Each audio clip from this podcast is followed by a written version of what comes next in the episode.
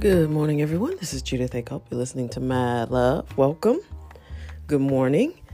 Hope all is well with you today. It's Tuesday, March 23rd. We are just cruising through this year. I mean, this is incredible, really. The pace seems so fast. But, you know, when I was a kid, it just seemed like everything took so long. You know, like third grade lasted forever. But now I can't even remember 2002. you know, there unless something major happened in that year, they they're indistinguishable. The 2000s for me. Anyway. So, um, like I said yesterday, if you're counting on me to give you like some in-depth analysis on that QAnon thing on HBO, I I'm sorry, I'm not the one. Uh, I tried. I watched probably over half of the first episode, and it's it's so quirky and so weird. It it bothers me that people are buying into this and the numbers that they're buying into it. You know, sort of like Bitcoin. And I up until last week I owned some Bitcoin. But nobody knows where it's coming from. Nobody knows who the creator is. We know the name that that they've given us. It's Japanese. I think it's Satoshi something, but you know, the, nobody believes that's the real. They can't find a human being that matches um, this name.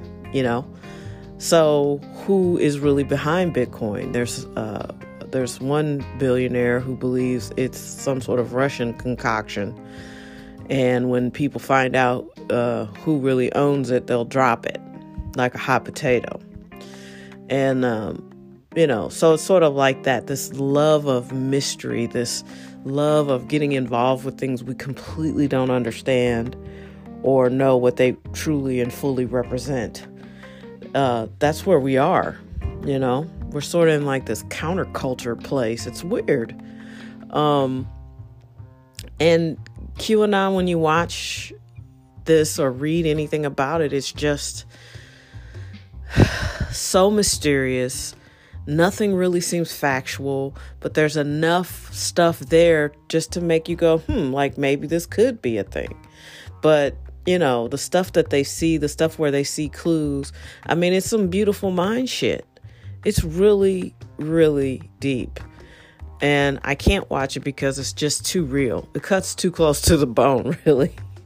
And you know, there's some rabbit holes I just can't go down because I don't want to wrap my brain around that. I don't want to wrap my brain around the fact that people will read notes from a mysterious man on the internet and go look for, uh, you know, political and famous people that they believe are child sex traffickers and eat eat the babies too. They don't just uh, sexually assault them, they also eat the children. So there's that. Um, yeah, that's too much.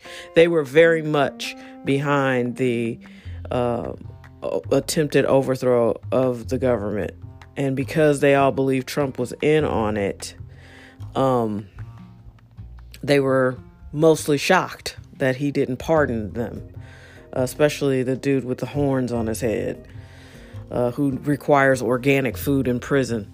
So, I mean, I don't know. It feels very cult like, and cults seem to be huge right now. Um, and I think, I wonder if it's because people don't go to church anymore. You know, people like instruction, people like indoctrination. So they just kind of want to be told what to do, some people. Most people stand over here, vote for this person, do this, do that. They don't really do the the legwork, you know. So if you could just tell me what to do and then I'll be happy, that's great. I'd rather do that than, you know, continuing to try to figure it out myself because I haven't been successful at that. So I'm just going to do what you say. There's a there's an element of people, there are an element of people who really live like that.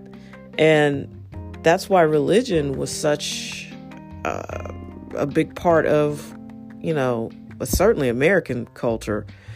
Um, you know, while we have our differences, almost every uh, race and creed in America has some sort of religious connection. There, a religion that's theirs, and that was the whole point uh, of America was all these freedoms, and one of those was, you know, I don't have to be, um, you know, Catholic, or I don't have to be uh, Anglican, or any. I can go and worship the way I want to, and so that's a big part of you know the American fabric. I mean, people focus on the guns, but religion was a big piece too.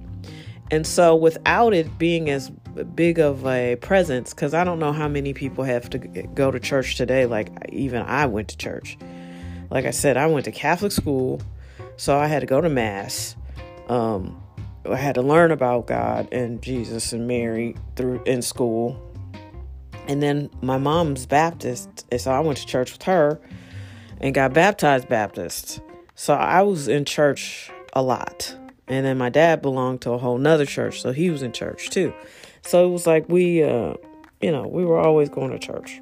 And uh, I don't know that people do that now. And maybe those people who aren't particularly religious or spiritual need something, so they glom onto some weird dude dropping uh, odd hints on the uh, internet. I don't know. It's strange but it's real and you can't dismiss it. Like the worst thing we could ever do is just be like, ah, because the the numbers of people who follow this stuff are large and vast. So it's worth noting and paying attention to. Um, and the sad part is, yes, there there is child sex trafficking going on, you know, and there are links that put Trump involved with it because he was friends with uh, that awful Jeffrey Epstein, um, which I think is part of the reason why Jeffrey Epstein didn't survive jail. You know, so I I mean that's probably a conspiracy theory, but it it's not as far out as eating babies. You know what I mean? I think some of the stuff came up to throw people off the real scent, which is, you know, Bill Clinton, uh, Prince. What was it? Prince. What was his name? What's what's the guy? What's uh Charles's brother, Prince Andrew. Uh, there's another person, Trump, and some other famous people were friends with Jeffrey Epstein. They went to his island where he had underage girls there for sex. You know, um, so yeah, that's actually something that can be documented. And I think some of this QAnon stuff must have come up just to throw you off the scent of that. But yeah, it's fascinating. Don't dismiss it, but it is fascinating. Another thing I want to talk about is yes, the media the me I have a real news media in America. I have a real difficult time with it because I studied journalism and I had an excellent professor at Howard and she was actually on loan to us from American University, I think. And she always made it clear like don't believe what you what you see on the news. The news is an entertainment package put together, uh, just like anything else, to get your attention. That's why it's always murders and crime, like all the stuff that that didn't happen to you in that particular day. Like it's not the, the experience for everybody in a day, but you know, it's kind of a downer, you know, and uh, they want to make sure they get likes and views and clicks and stuff, just like any other program. And so yeah, I'm looking at it and I get it. Yes, there are people who are struggling mightily. If you were struggling a little bit before COVID, you're definitely struggling a lot now. But that's not everybody. Have you guys checked the housing market? Housing prices are bananas. People are, are so here's what happened. People who didn't suffer financially during COVID, they still have money and they still want to spend it. And you were stuck in a house for months at a time and you realize this is not the house for us or me or I need my own house or whatever you decided. So now you want to make moves. And now people with decent income and and no financial trauma are trying to make moves. And the market is crazy. It is definitely a seller's market right now. It flipped because early on in COVID, it felt like a buyer's market. Everything was going to be available to you if you were on the market to buy something. And now everybody, you know, some of the dust is settled, and a lot of people, everybody who was okay during COVID financially, are like, well, I still need a new car. I still need a new house. I still want to move to California, or I want to move from California to Texas, which is a big theme, uh, and from here to Texas too. Everybody wants to go to Texas. Uh, Texas is going to be blue very soon, just like Georgia. Watch. And so, you know, people are making moves, and the markets are nuts. So, you know, stock market last year was it never cooled off. Um, people had all the faith in the world, I guess, in Trump's willingness to leave it alone and just let the market do what it does. Uh, I don't feel like people have that faith because uh, it goes up and then it goes down. It goes up, then it goes down. But I think it's still steady and still a great way uh, to to make some money. Um, but yeah, you know, if you want to park cash somewhere else, I get it. Um, I use Constant. The only problem I have with Constant, they have a great interest rate, but the only issue I have is that it's really hard to deposit money into your accounts there. So I haven't pulled money out yet, but I just I anticipate it will be as frustrating as it is to try to put money in there. And because it's kind of a new thing, I haven't parked a ton of cash over there, but just some, just to see. And, you know, it's nice to get 6% interest in this climate because my credit union is giving on my checking account something like 0.2% or something crazy low. So anyway, um, yeah, I COVID hasn't affected everybody, and if you still have some some cash, don't sleep on it. Figure out the best thing to do with it. Um, invest it somewhere, park it somewhere, find a good interest rate. Uh, do something with it. Don't waste this opportunity because everybody's not struggling. Yes, some are. Some are struggling mightily. Some were struggling prior to COVID as well. So, I mean, if you were having issues before COVID, I can't imagine that that it's been better for you.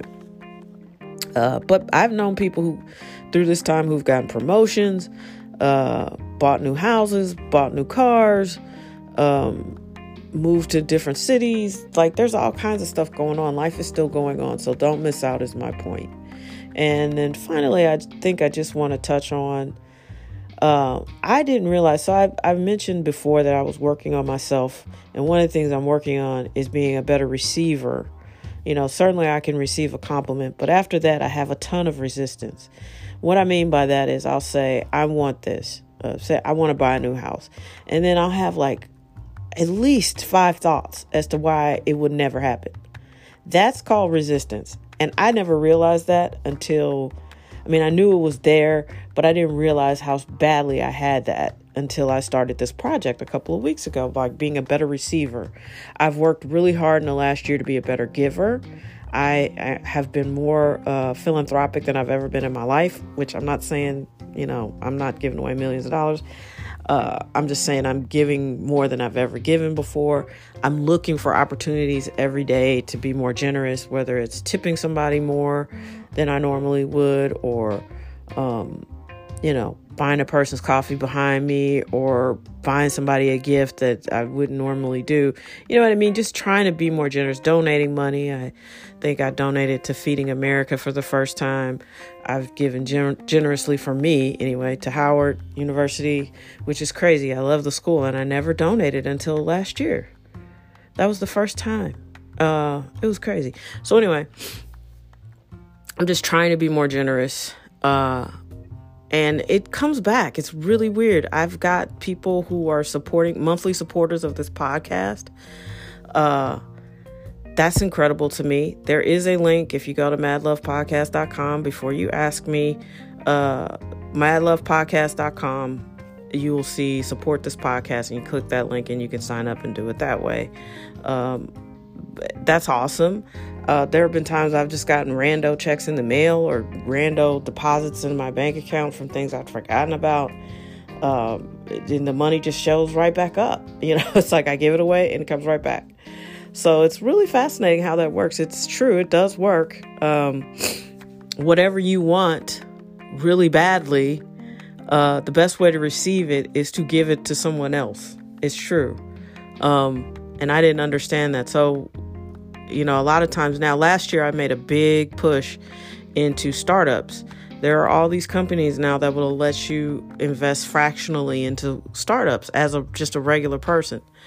Um, you have to show that you have income and can afford to do it. But you know, for a couple hundred bucks, you can be in on a startup. And I did that for three, four. I did four startups last year. And before I had this major car repair, I was going to do some more. So I have to see how things uh, settle because I'm pretty convinced I'm buying a new car now. Um, but I was going to definitely get more. Um, more startups. But yeah and on a on a side note it's weird when sales happen all the time and some people are super aggressive trying to sell you stuff but it's weird how unaggressive the lady who is uh, coordinating my uh, loaner car is about selling me that car I've dropped like four major hints that I'm on the market for a car, and she's just sort of like, okay, you can come pick up your car. And I'm like, dude.